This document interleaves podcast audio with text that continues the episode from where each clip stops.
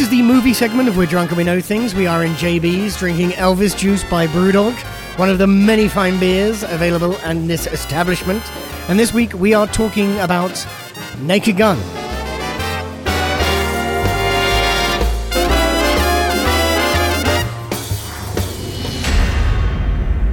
That's what I do. I drink. And I know things.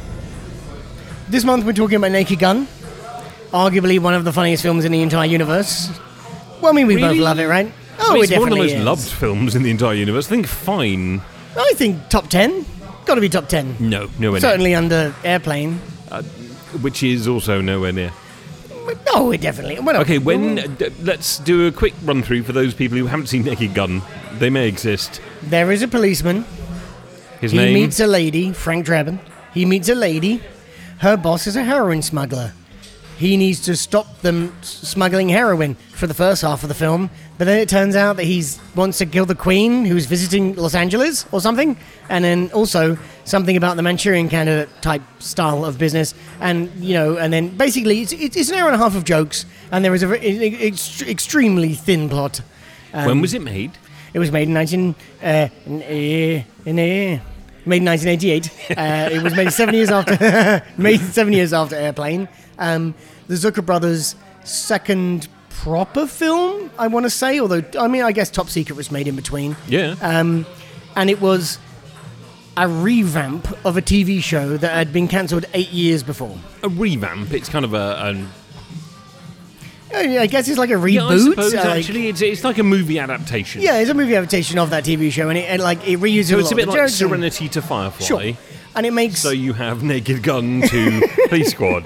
But it, it makes it makes Leslie Nielsen a legit superstar. I think that's Again. fair. In the nineties, a legit superstar again. well, yeah, sure, well, yeah, but he was. Well, we'll come into that. So yeah, so that's the plot, which is he has to investigate a crime. That is literally it. The whole film is an excuse for puns and visual jokes, and that's And fine. a fair ton of slapstick. and that's fine. Frankly, Yeah, that is fine. that- I have no problem with that at all. I very rarely laugh out loud, but this film ruins me with like the shit that comes up in this film. It's just ridiculous.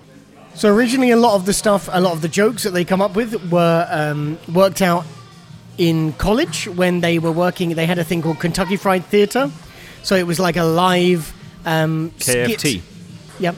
Nice. It was a uh, uh, a live theatre thing where they did skits, where they had a um, detective character, where they worked a lot of the jokes out.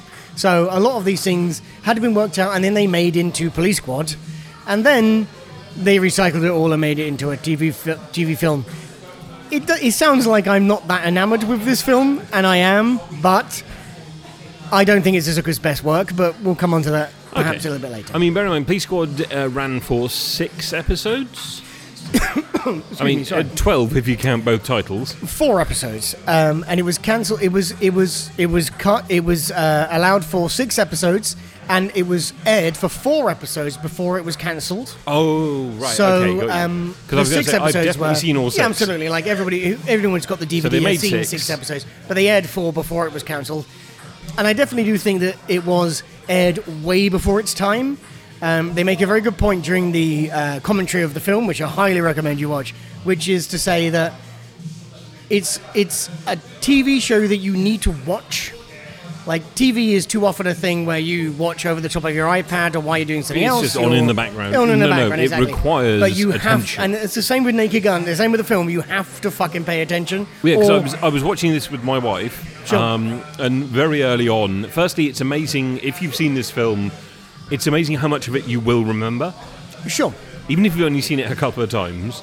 Um, but no, I kept having to nudge her to say, "No, no, no, pay attention because you're about to miss something that is insanely funny, and it's, and it's always but also really moments. fleeting." And it's always the small moments which are amazing. And exactly that. It is like blink and you miss it. Incredible jokes. Like so, it's made for twelve million dollars, and it made eighty million dollars, It's which not is bad. which is bananas, really. And I Probably explains four why they made times another two.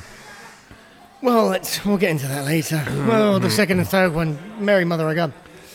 As I say, based on a TV show from ABC, it failed miserably because people weren't watching TV like they do now, and also it was opposite Magnum PI. They were like, "Oh, it's a cop show, so we'll put it opposite as a competitor to Magnum PI, the most popular TV show of the '80s." Definitely gonna, yeah. So it got cancelled. It got cancelled. It got cancelled. And as I say, a lot of stuff worked on stage. It ended up, a lot of the stuff they worked in the first film so they shot like 16 hours of movie for the first movie, and then we're like, oh, we've got all this stuff left. We'll make a second one, and that's why the second one sucks because it's all the extra A bits. rehash of Rehash, yeah, absolutely, yeah, absolutely. And They um, they say that they. We should qualify by saying that the first movie that they made, really, the first big movie they made is Airplane. An Airplane is an actual 100% classic of. I mean, mean- it's so good. arguably in terms of cinema comedy. Yeah. Airplane is probably in my top three. Yeah, um, 100%. 100%. Nowhere near, by the way, in my general cinema rankings. But I in terms agree. of cinema comedy, I don't think it's in my top 50 of top films, No. but top comedies, 100%. I mean, Airplane is is ridiculous. And, I mean, Leslie Nielsen is so good in that movie. And interestingly, in, in Naked Gun, for example, what they do is they have Leslie Nielsen as the as the main character, and then they surround him with legitimate actors. So, like George Kennedy, who is his partner, replacing Alan North from a TV show, um, had won an Oscar. He, they, they replace the, everyone so. Surrounding his partner or his boss? his partner. So sorry, Nordberg is his partner, and Ed is his is his is his partner, is his boss. Sorry, but um, they they surround Leslie Nielsen with legitimate actors to like give the plot legitimacy and make Leslie Nielsen seem silly. And in Airplane, Leslie Nielsen is one of those legitimate actors surrounding Robert Hays to make the whole thing seem more real and silly. So they really transform Leslie Nielsen, who is a very serious actor, into this like parody king, who he became after this movie 100%, like carrying around a fart machine the rest of his life, playing the. Um, they at his funeral, all of the eulogies were for Frank Drebin, not for Leslie Nielsen. Like you know, like Leslie Nielsen really became this comedy icon. prior to this, Leslie Nielsen Sure. had been. Um, he did the Forbidden, Planet. Yeah, Forbidden Planet, which is a sci-fi remake of The Tempest from the 50s. He'd been in. He'd been a um, fascist dictator who wanted to take over the world in Mission Impossible. Nice. In episode of Mission Impossible. And he was in the of- Poseidon Adventure. Yeah, Poseidon Adventure the original, as like yeah, like not a, the incredibly shit remake. yeah, uh, quite like anyway. Yeah. Nope. Um, but he um, but he was a serious actor who did proper serious dramatic I'm guessing he also did some theatery stuff and. I would assume so. Yeah. To be fair, yeah. Um, okay, cool. So it was written in six months uh, with Pat Proft, who is a long-time uh, screenwriting partner with the Zucker brothers. Um, and originally it was called Police Squad, but Police Academy had come out the same year. Oh, so right. they had to change the name because it was too similar, so they changed it to The Naked Gun, because as they put it, um, it promises something that can never be delivered.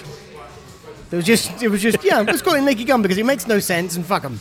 Well, it was technically it was the Naked Gun from the files of Police Squad, right? So Yeah, they yeah, kept like the So at least back. it cut back to it, yeah, absolutely, yeah. So um, after they did Airplane, um, they had a lot of feedback in international markets where they did a lot of wordplay and a lot of puns that um, it just didn't work in Taiwan or China or Russia or whatever, where they just didn't get the God wordplay. damn it. So they um, so they changed it to a lot of visual humor, which is not something that I have actually been witness to watching the film. It's all wordplay, but, but I don't know. No, there's a lot of physical physical humor in there. There's a lot of slapstick in there. Um, I Like, mean, a probably not big- more than there is an airplane. And a, and a lot of the big scenes, like you know, the scene where he goes into um, Rob, um, Can, can we just take a moment, by the way, to think if you don't get the wordplay in Naked Gun, there's no point watching it. no, no, what are you making of that film? Well, I actually watched it with uh, my wife, um, and uh, a few years ago, I watched it with my wife and a couple of her friends who were all from Poland, and they got me to put the Czech subtitles on. And apparently, Czech reads like a parody of Polish. Apparently, it's like a weird xenophobic thing that Polish people have. Apparently, and they completely ignored the whole film and just laughed along with the Czech subtitles to the point where I was laughing at totally different points than they were. they were just like, "Oh my god, this is the funniest thing I've ever seen," and it was just, uh, I could just print you out the Czech script. I guess it's it, it it's very weird and like but a massive part is is not just the obvious visual jokes, but it's Leslie Nielsen's performance. Right? He plays it 100% straight. Oh, it's deadpan throughout. Like, absolutely, and like, there's no like the scene with him and Nordberg when he's talking to Nordberg's wife. You know, um, well, we don't know why he's been shot, and uh, well, it could be a gay lover, or it could be all that kind of stuff he goes through, and and the thing of um, that's no way to die. Getting a nut spit off by a Laplander, that's a way to go, and all that kind of stuff. Like, but he plays it so straight that it really is, it really is absolutely perfect. He, he's he's backed up by George Kennedy, who um, was a star of Airport 75, uh, which is one of the movies kind of aped in Airplane. And Like the airport disaster movie style. Exactly, which was massive in the 70s. And uh, they wouldn't let him be in Airplane because they were like, it's too. It, that's too close to the bone to have the actual actors in it. So he begged them and they, they let him into being the actor in um, in Naked Gun. And as I say, he'd won a fucking Oscar at that point. So we've got an Oscar winning actor backing up Leslie Nielsen, who is essentially just doing fart jokes for an hour and a half. Um, and he apparently George Kennedy absolutely hated the making of it because he felt that 40 takes of every joke was uh, a bit too much. He didn't really want to do 40 takes of every single version of a joke to get the right one. He was trying to do his lines because George Kennedy doesn't have any jokes. He delivered a line like, "Oh, I mean, other than Ted, why?" That's not really a joke. It's so. I mean, that is But- amazing. But yeah, but other than that, like you know, he has to play the straight man, and he apparently found it very, very frustrating. So the movie itself has got a ridiculous cast. Like I say, they surrounded Leslie Nielsen with an incredible array of legit actors to like legitimize the kind of story, which is paper thin, quite frankly. One of which is the driving instructor. okay. So you know he jumps into the he? car. So that guy is John Houseman. So John Houseman is a very, very well-respected actor. John Houseman was Orson Welles's Orson Welles's Orson Welles producer. So he produced the War of the Worlds radio play. he produced. Um, I was going to say Casino Royale. Citizen Kane is what I meant. Uh, he produced Citizen Kane. He was very close friends with uh, Orson Welles for a lot of years until they, they fell out. And John Houseman is a very, very well respected Hollywood figure from that time. And in this movie, he is a person that tells Stephanie to extend your finger. And it's his last film. Oh, He died like die- three weeks after he shed, shed his thing. So um, he did this and Scrooge, you know, the, the you know, Bill Murray Yeah, Bill movie. Murray. So he's the guy reading the. Um, Yes. yeah, yeah, yeah, yeah. He's reading the Charles Dickens books, right? He's like the the compare. Or Yeah, yeah, maitre or- exactly. He's like the narrator, Maitre d'. narrator or whatever. So it, he filmed He's these the movies Courvoisier of in that a. movie. he is the Courvoisier of this film, and he is, he is. In that it's nice and he's good, and everything else is terrible.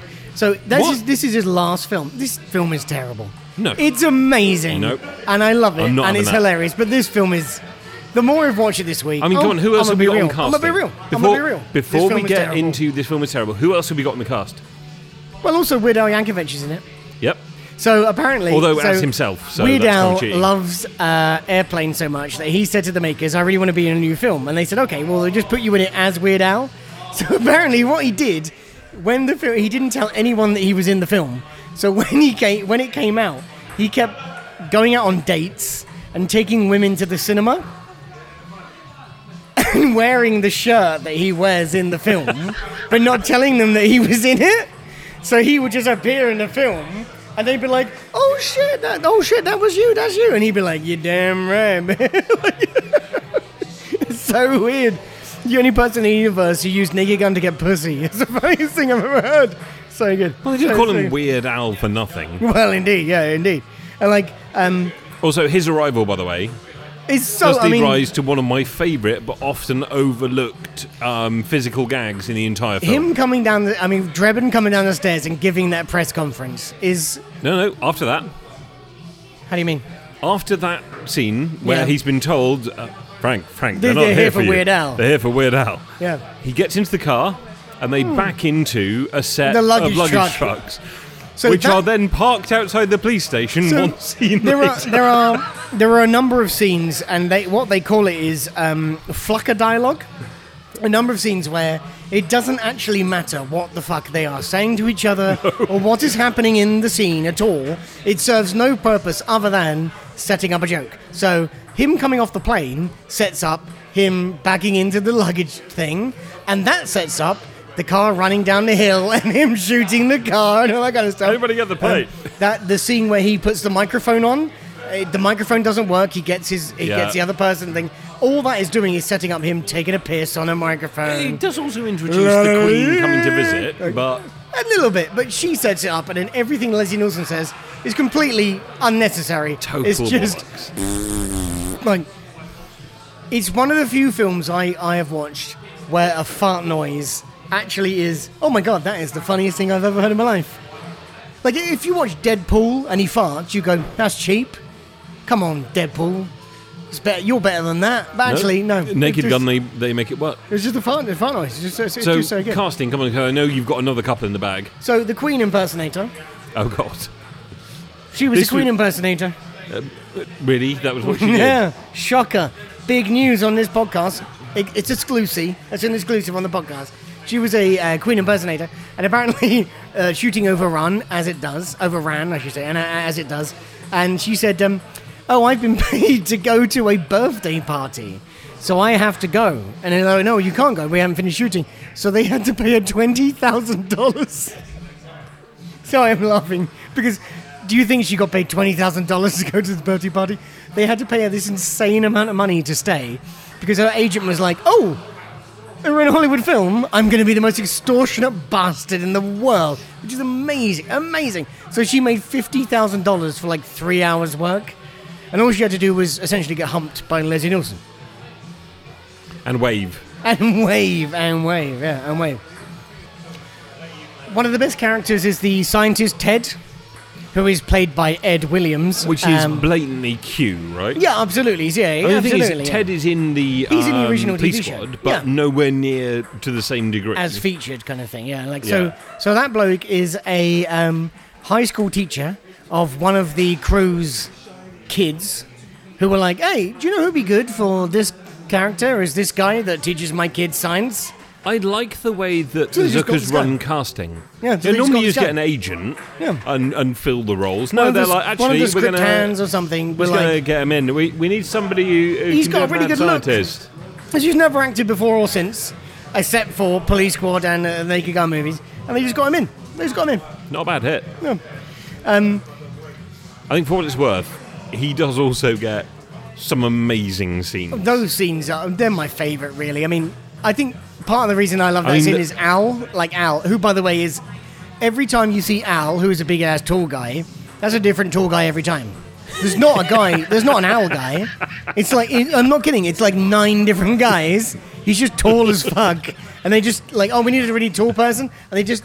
Just get the- It was almost. It almost feels like find. the way they talk about it on the commentary is like, oh, we just went outside and found a really tall guy. His head would be out of frame. It's not a consistent owl guy. It's not like, oh, that's it. No, it's just the same. But no, Ed introduces the um, the shoe, which is full on James Bond. which is amazing. But then and the it cufflinks. turns into a Swiss Army knife, Yeah, of course. Yeah, yeah, of course. which immediately takes James Bond and goes, And my- and- "You're ridiculous." two of my two of my favorite things are the cufflinks, which pay off later, but the looking in the microscope when he's like, "I can't see anything." Use your, Your open, open eye. eye, and when he stands up, indignant about how Nordberg is not a drug dealer, and he stood up and he's still got one eye closed, and he like weirdly blinks open the eye. Oh fucking hell! Like that's that's the appeal of this film. Is it like this film is a terrible film? It's a terrible film, Yep. and it's not as good as Airplane in any way. But fucking makes me laugh so much every single time. Leslie Nielsen putting his head up with one eye closed. It's like, what are you doing? It's so funny.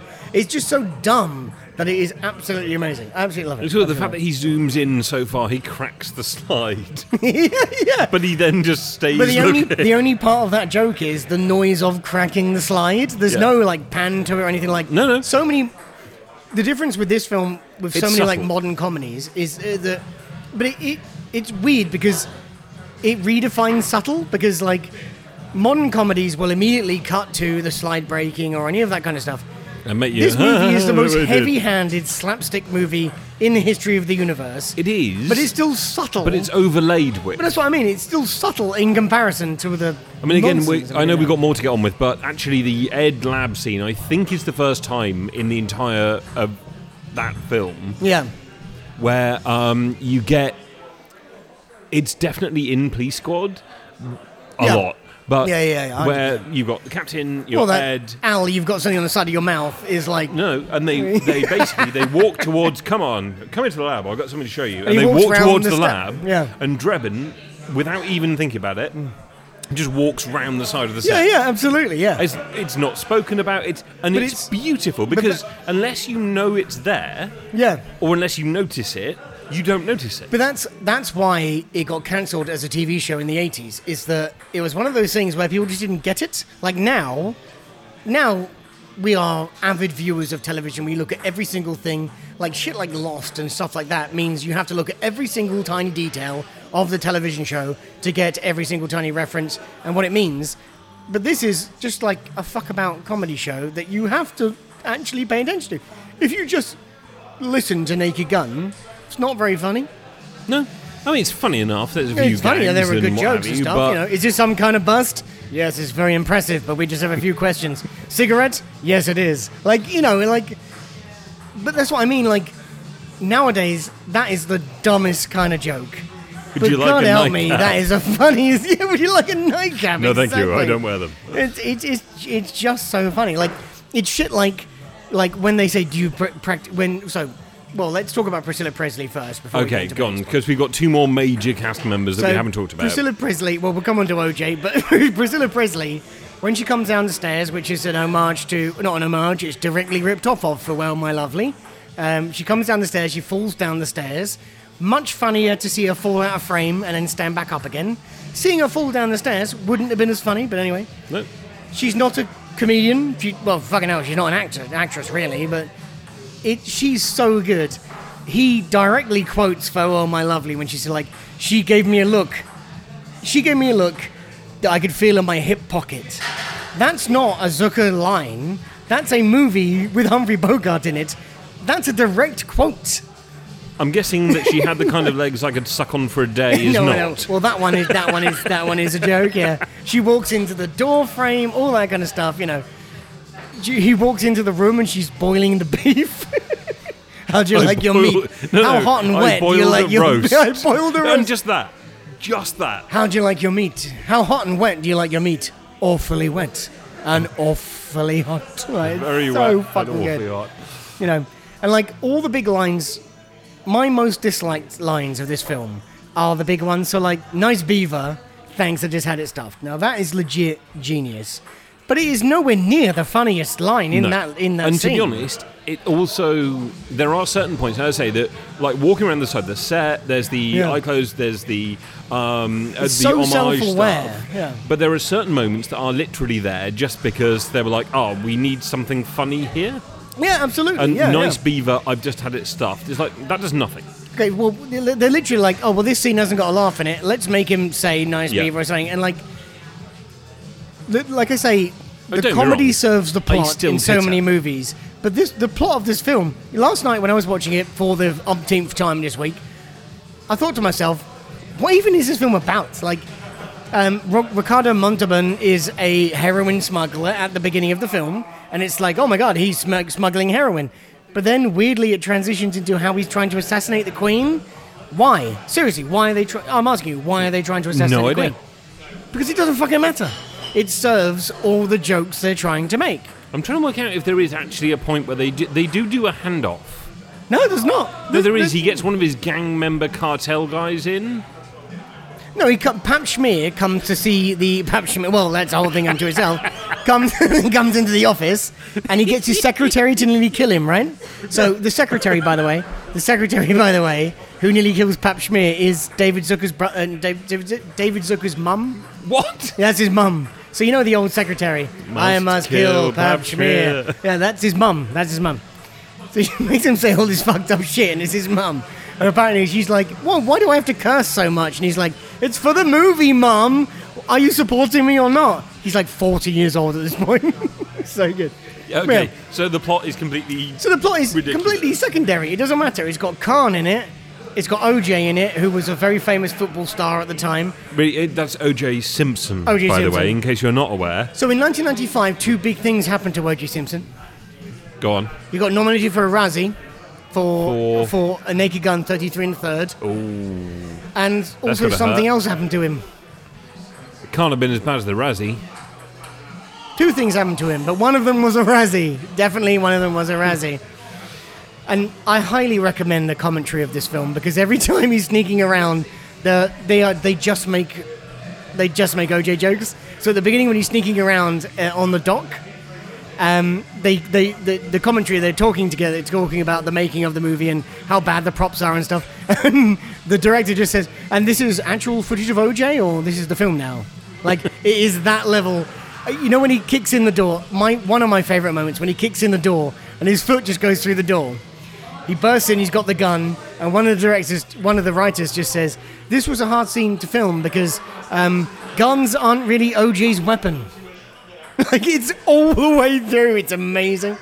That scene is incredible when he says, Police, drop your weapons, and that one, One guy. guy does it. Oh, fuck. And, and he And then bends down to pick it burns up. his hand, burns his hand, falls onto the paint, gets his window, a hand cut in the window, falls onto the wedding cake. Like, that's what I'm saying. Is like the plot is a completely secondary thing. It's just there to service, like, well, let's make a silly dick joke and and laugh. It- a it- massive amount of Oh, very, right. well done slapstick. and it's weirdly, it's one of those things. Though you know, Herman and the Hermits. Yep. Woke up this morning feeling fine. They do the MTV pastiche. Yep. So don't forget that MTV was a new thing then. It was a new thing. It was, you know, it was a, it was a joke.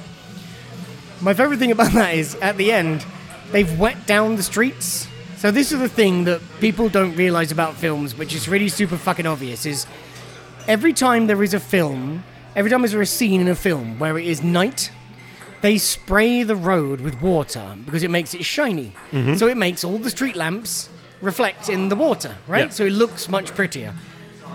This will now wreck your life.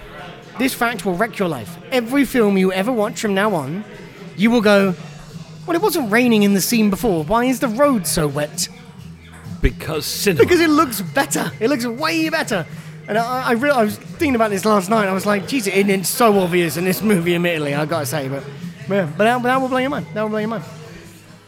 Talking of the uh, commentary, um, it is an actual shitstorm of trying to learn actual things about this film. Because it's the director, the writer, Pat Proft, the director, David Zucker, and the, uh, and the producer, whose name I forget, um, talking about making of the film, and they are riffing so much, it is almost impossible to discern what is real and what is not. When I was- Example? When I was, making notes about this movie, I wrote down, you know, the, you know, at the end they've got the um, baseball. They're at the baseball stadium. yeah. And And they they've got the singer.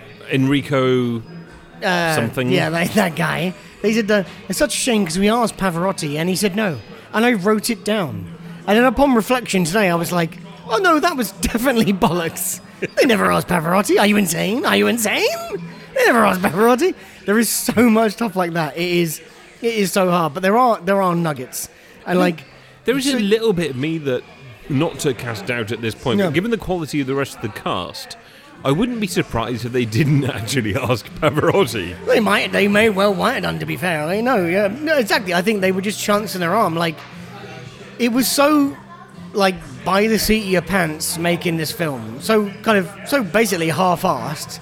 It was just like I say, it's just in service of the movie. So like, you know the bit when um, Priscilla Presley says she wants to meet, he wants to meet you, Ludwig wants to meet you at the meatpacking plant at ten o'clock, and they meet that, and they meet at that insanely cartoonish meatpacking plant with all the big silos and all that kind of stuff. Yeah, but straight out of like a Batman comic or something. So that's a real location. That's an I- actual. well, I assume they didn't build it. that's an actual meatpacking plant that they lit so badly. They talk about that in the commentary. It looks like Batman Three. It looks fake. And they said they said the biggest problem we had with this film is we never got any production value because we go to actual actual locations and they'd light it so badly it looked fake. Like that looks like a set, right? yeah. So there's so many bits. So when they're in the uh, when they're in the uh, baseball place, at the, for example, at the end, baseball stadium at the end. So the exterior, they're meant to be the Angels, uh, Los Angeles Angels baseball stadium. So the exteriors are Los Angeles Angels, the interiors are Los Angeles Dodgers, and every time they cut away to the crowd, it's the it's Wrigley Field, which is in Chicago, and some random football game at a different stadium altogether. So if you notice, the whole way through that la- the third act, all of those shots are so close together, so close in, because they had 80 extras. So if you actually pay attention, you look at all of those shots, it's the same motherfuckers in the background every single time wearing different t-shirts because they had no money because it, it was a fucking Naked Gun film. It's so it's and, and like it's they are so inventive in making you believe that it's a bigger world, like the opening credits, right? So like the car drive, you know, ba-dum, ba-dum, Well, this is yeah. You've got a police car with the red uh, dome with light the red dime light, yeah.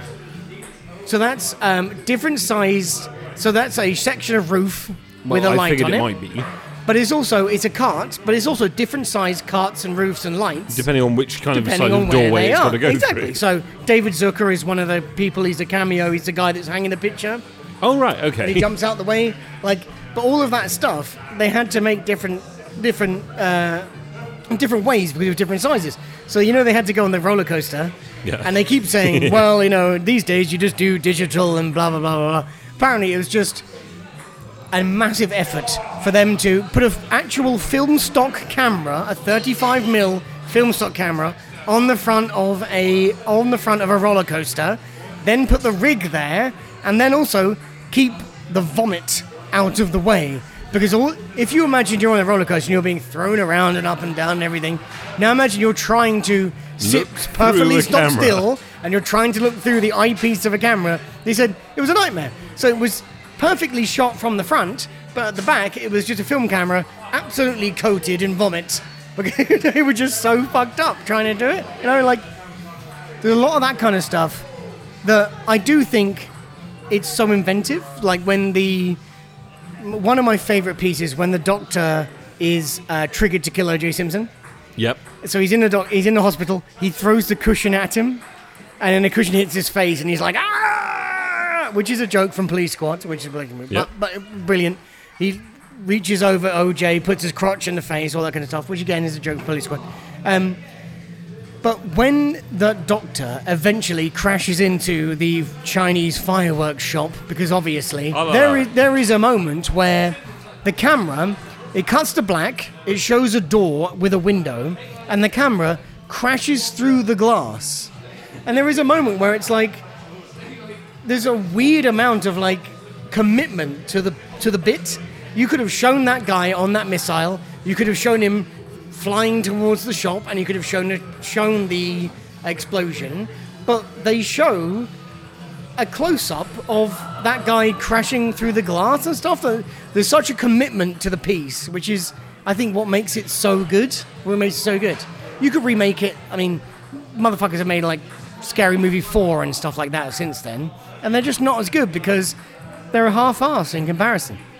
They just worked out that they could do the dick jokes, they could do the Yeah, funniness, and absolutely, yeah. yeah. Well, if you farts, we'll just cut away and everyone will laugh. So fuck it, you know. So one of my favorite things is really the end of the film, which is the it becomes a bit of a, a trope, which they started with this film, which is like the funny credits. You know, like uh, no ducks were harmed in the making of this film, like in Monty Python and that kind of stuff. Yeah. So, something I really like about this film, and it sounds really dumb, is that. So, you know, when they're driving the car, Stephanie's driving the car, and there is the truck driver who comes up the other way, and he says, Fuck you, lady! And he gives her the finger, Yeah. right? So, no, like, I know him. other- I'm just- and, like I'm those, not those kind, anything, what I'm saying is those kind of roles. So, when they're billed in the credits, he's billed as the fuck you lady. So, otherwise it'd be like man one, man two, truck driver, girl three, whatever. So, in the credits, it's all their lines. If they've got one line, it's their line as their billing, so you can recognize who it is. The I don't know why. I really like that. Like the guy that's like, Steve. you should have seen McAvoy. the other guy. If that's his one line, that would be his credit. And I actually, I really like that. I think that's a really cool. That's a really cool thing. A really cool thing. So that's really what I have for production. Um, because, be honest, it's Naked Gun, so there isn't actually. No one's ever written a book about Naked Gun being made Yet. yet. and maybe I will now. I've spent the last they two did weeks make learning everything there is to know about Naked Gun. They made two of them. They made two of them, and in a load of extra bits. But they made two of them. Well, I'm guessing because sorry, I've, I forget they made made Naked two Gun and- for how much? So they made it for 12 million, And it made 80. So you can kind of see So- why they went down the sequel route. altogether, the three of them they made for 60 million, which means that the other two cost them 50 million. They must cost them 25 million 25 each. mil So double the. I don't know if you. I don't know if our listeners have seen the second one or third one. Let me put it like this. The other day, I uh, well, the other day uh, we decided we were doing this for the podcast, so I bought all three of them on Blu-ray. First of all, don't buy the Blu-ray; it's not worth it. There's no point. The first one's amazing. it at all. Absolutely not at all. I watched the second one. It was diminishing returns, to say the least. I haven't watched the third one because fuck it. It can't be better than the second one, and the second one is really bad. But anyway, so the, as I said before, the second one is a, a holdover of all the jokes that they had from the first one that they didn't get to make. And the first one was such a smash hit, they got to make a second one. But they did do a number of things because the characters are quintessential. So they did those famous, in only in the UK, by the way, those uh, rolling red cider commercials, Yeah, yeah. which is only in the UK. Those were not in America or Canada or anything like that. No. Hey, No, you in the shadows, and it's Hank Marvin coming out and shit. Which, by the way, is brilliant. That is, but that's that feels much more like Police Squad than Naked Gun. Yes, although my- you could argue that the two. Yeah. My my No, amazing fact Oh, oh, for what? you. Oh, What? well, oh yeah. What? Oh, I'm sw- I'm turning the tables. We have an amazing fact. I got an amazing fact. Go on. What do you think the last time those characters appeared was? Thinking, you know, they're trying to promote different movies and that kind of stuff. And the third one came out in 1993. It's not. It's it's a lot more recent than you might think, but I can't remember why. It's not. No, it is a lot more recent So than you might in think. 1994, Rob, yeah, at WWF SummerSlam, that's it. The Undertaker. They were looking for the the, uh, Undertaker. did you already know that? That's I did. amazing. And I uh, hunted high and low to find this on YouTube. I was briefly 14 in Well, 1994. and who wasn't? but The Undertaker was missing. Um, and Frank Drebin had to be called out to get on the case. yeah. So apparently, because WWE had recently bought WCW, who were not ashamed of. I'm Don't sorry, forget the listeners, if WCW you don't really give a shit about what WWF is, or WWE, or WW anything, unless you think it's actually a panda saving the planet, feel free to tune out now. Don't forget that WCW once featured RoboCop. He was a marshal of a, of a, of a match. If you got thrown out of the ring and you tried to run away, RoboCop was going to shoot you. Also, David Arquette was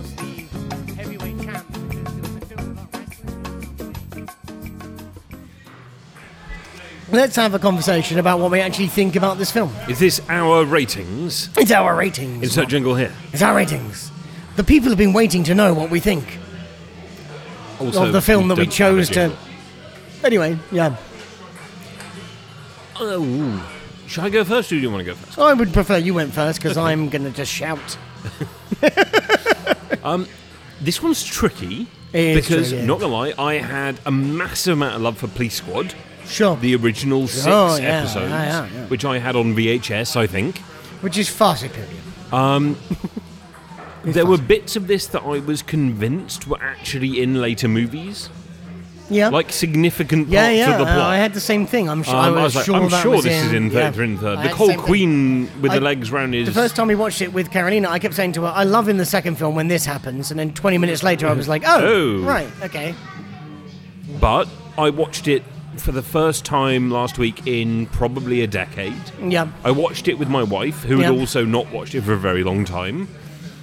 I remembered almost all of it. I noticed a couple of new bits, and as a piece of pure, mindless comedy, You had a nice time. it holds up. Yeah. As a piece of great cinema, nah, that's not why you go here. When we when the vote was in and we decided we were doing this film, and by we decided, the people told us, all eight of them, presumably. I think it was I seven. I watched the film, and as always, I like. The reason this podcast exists is I get to use it as an excuse to buy the films we the review on Blu- Blu-ray. It's really good.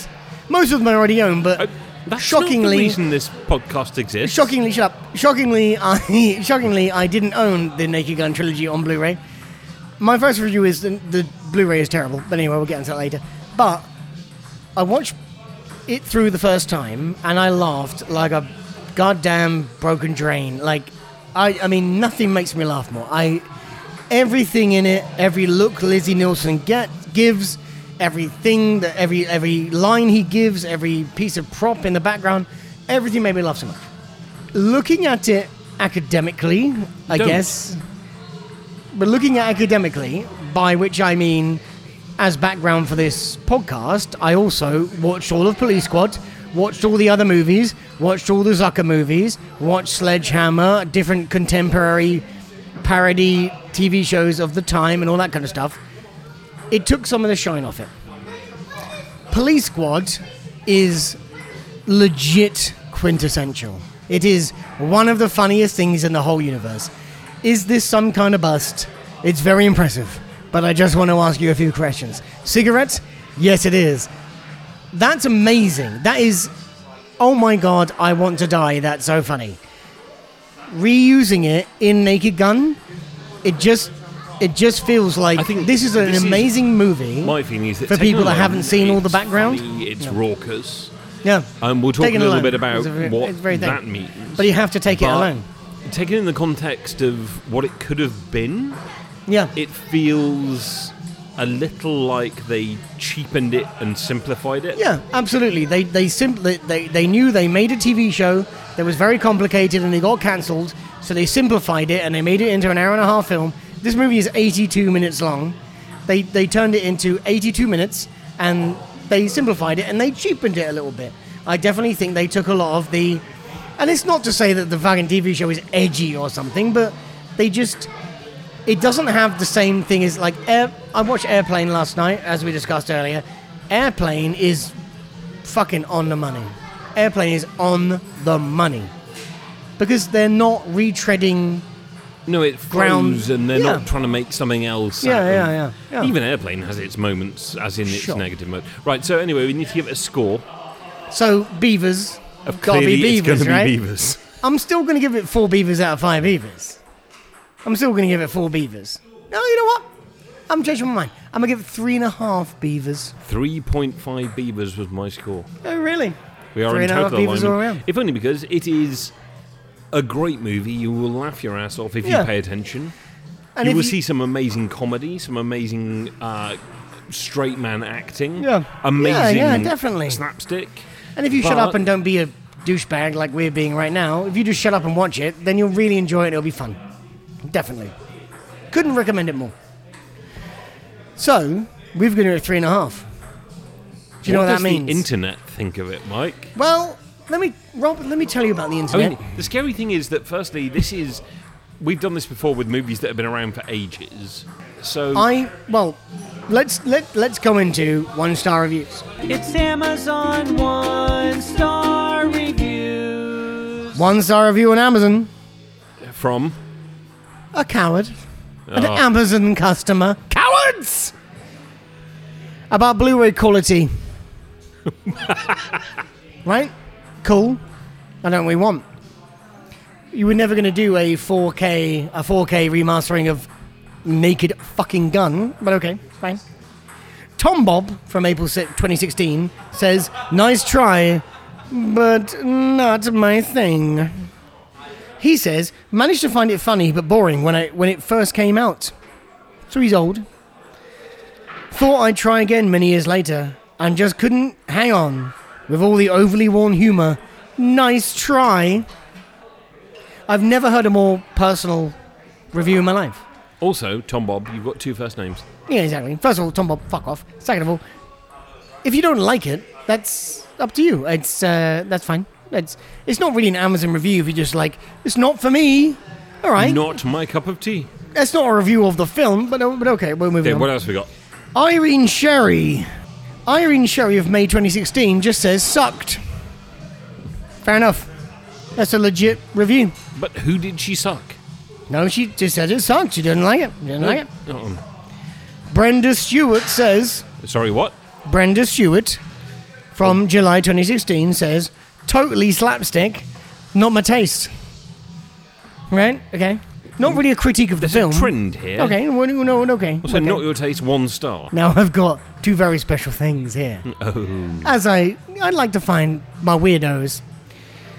This one I have chosen because his name is Mike Religious Rules. religious round, religious round. So Mike, no, that's the next one. Mike Rules is this one. Mike Rules.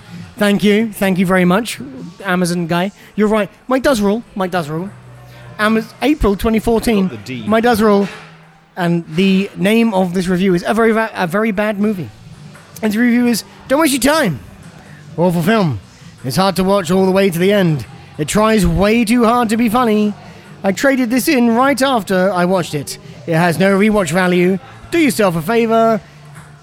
Do something else for the hour and a half that it takes to watch this film. Now, people might be asking, this is a very uninteresting review, Mike. Why have you included it? I've included it because his name is Mike Rules. And having looked at his other reviews, it turns out that Mike, in fact, does not rule. Mike loves the good wife. Oh, he loves a good wife. But he doesn't care for this. Also doesn't care for The Shining. Too much sex. In, In The, The Shining. Shining. Hates hates the sex in The Shining. okay. So now I'm going to move on to our final one Can star review. very you quickly can, with Mike. Rules. Mike Rules But he does rule. traded it in. in Mike's defense, he does rule. but it was written in 2014, so I assume that Blockbuster was still a thing. Maybe he traded it in for So I Married an Axe Murderer. Or maybe he traded it in for another first season box set of The Good One. I hope so. He already I has am, three, maybe. Because he really But likes them. You can never have too many. He doesn't like um, like um, plastic clothes hampers. He doesn't like all films of any variety or another. Uh, he doesn't like like Apocalypse Now. He doesn't like Platoon. He doesn't like any. It certainly doesn't like. But but you know he does really really really like The Good Wife. So you know what, Mike? Good luck and thank you. I echo the sentiment. Mike does rule. So I do want to move on to what I would like to refer to the um, mentally ill hour of. This is fucked up. Welcome, ladies and gentlemen, to Crazy Time. Pam, pam, pam, pam, pam, pam, pam, making fun of the mentally ill. You know, the good stuff. So this person is called Nicholas Rapier. Or Rapier. Nicholas Rapey. or Rapier. I think it's Rapier. It's like written like a rapier. Uh, like a rapier. Like, but I, I think, I think he, well, he doesn't seem like, anyway. So he wrote this in 2004. Jumping from a Rock is the name of this Wait, what? no, wait, wait. I laughed until I dropped my secrets on the floor. Then I laughed again and had to jump to a higher ground because secrets grow up high like wild weeds. Fortunato Plethora bids you a farewell. A fun farewell. But I'll be watching. Believe me, I will. Because I am Fortunato Plethora. Now, there are. Hang on. d- Just, just. Let's, let it sit take a moment. Let's let it sit for a second. In fact, can I can I read that? Oh, you can, by all means. I should say that in these situations, ordinarily, I I, put until I drop my secrets on the floor. in these situations ordinarily, I, laughed get an absolute shitload of reviews by that person. Because secrets grow high like wild weeds. So, ordinarily, I give one or two different reviews by that reviewer because they're funny and whatever. But Fortunato Plethora is so prolific, and I am not kidding. I highly encourage our listeners Google Fortunato Plethora, F O R T U N A T O, new word P L E F P L E T H O R A. Google that because he is so prolific. prolific. It is amazing.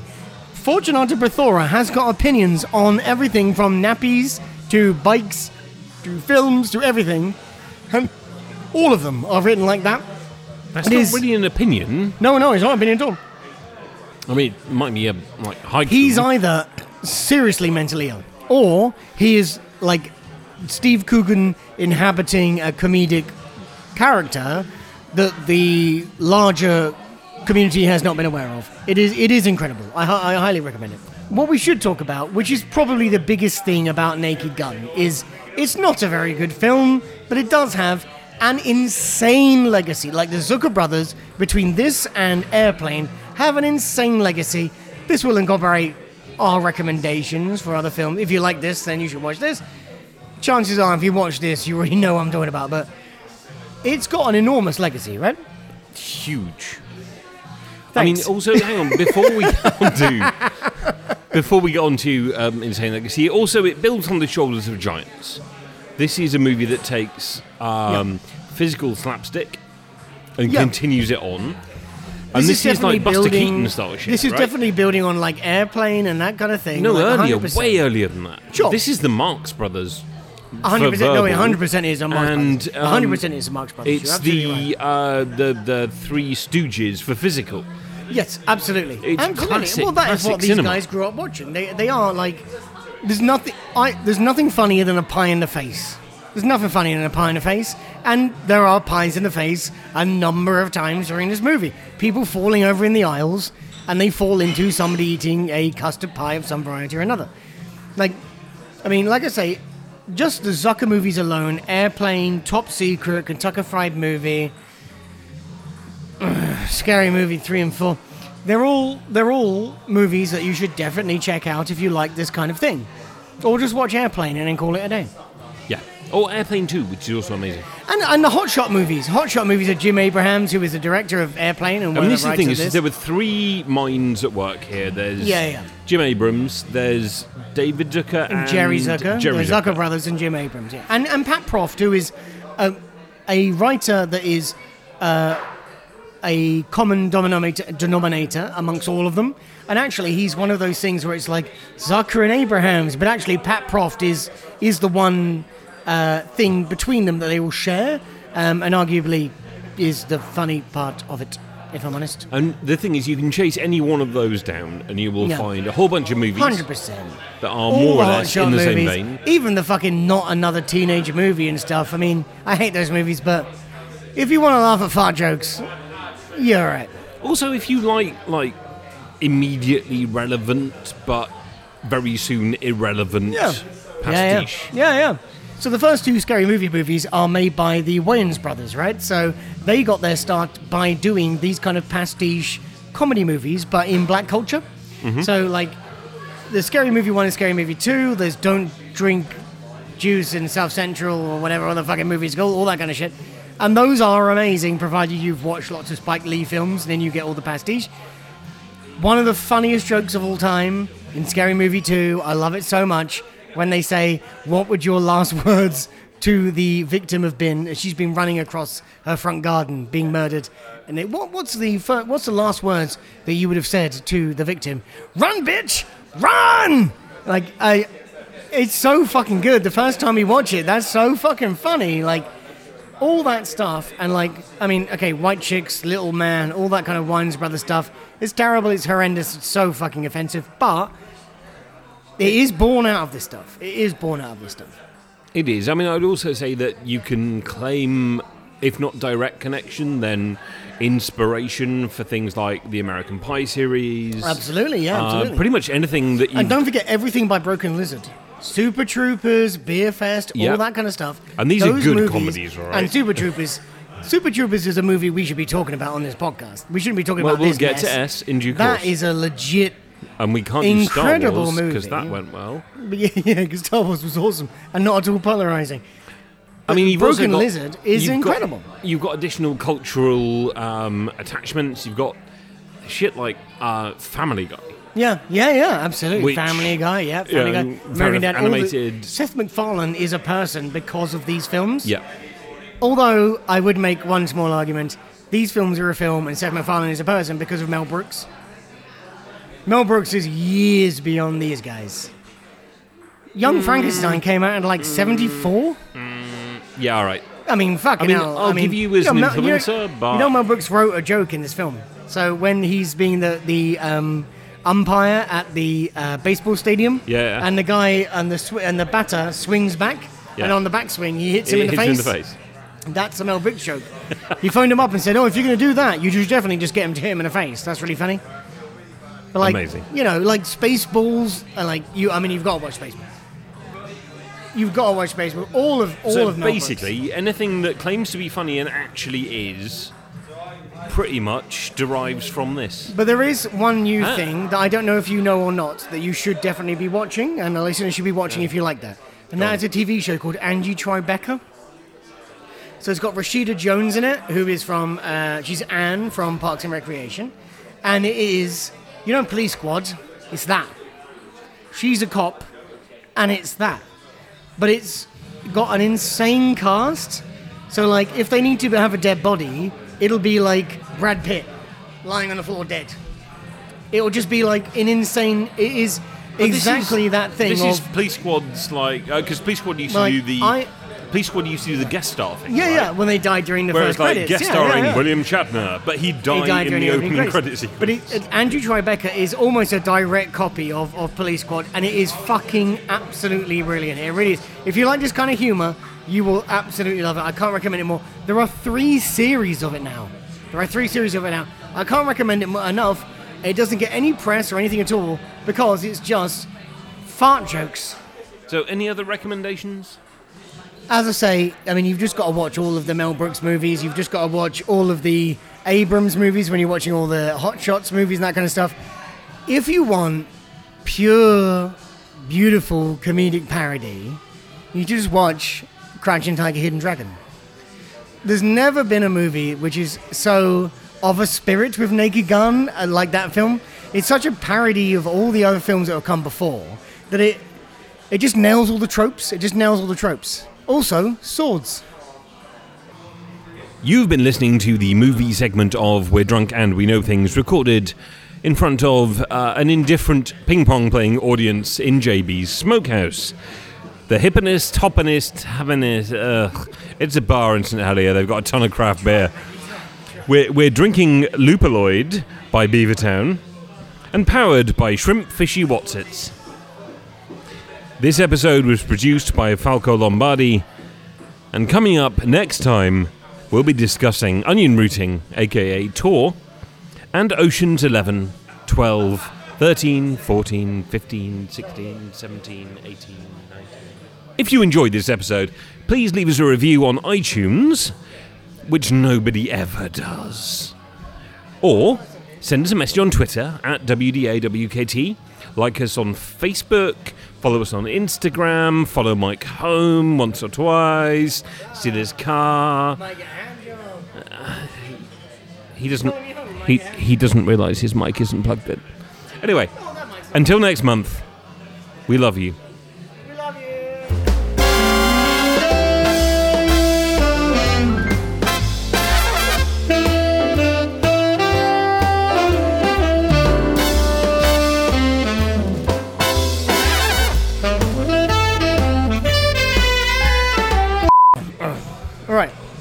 Don't know about you, but I feel like I quite to random. bit of joie de in my life because he's fucking. I'm too fucking drunk now. Oh, there is literally nothing I'd rather do than this right. Okay. How do you do it second every time? All right. All right. Why don't you shut up and let me get on with it then? So yeah, so uh, initially they, uh, sorry, I am struggling. I'm too pissed. Well, that'll learn you. That's why we got you that. I'm sorry. I don't like going second. It's really bad. I'm really trying. I'm sorry, guys. This is really bad. It's going to be really hard to. Fuck off. Coming up next week, we'll be talking about onion routing, onions, and Ocean's Eleven. My favourite thing is that we've both said next week, but we actually mean next month. I'm doing that again, clearly.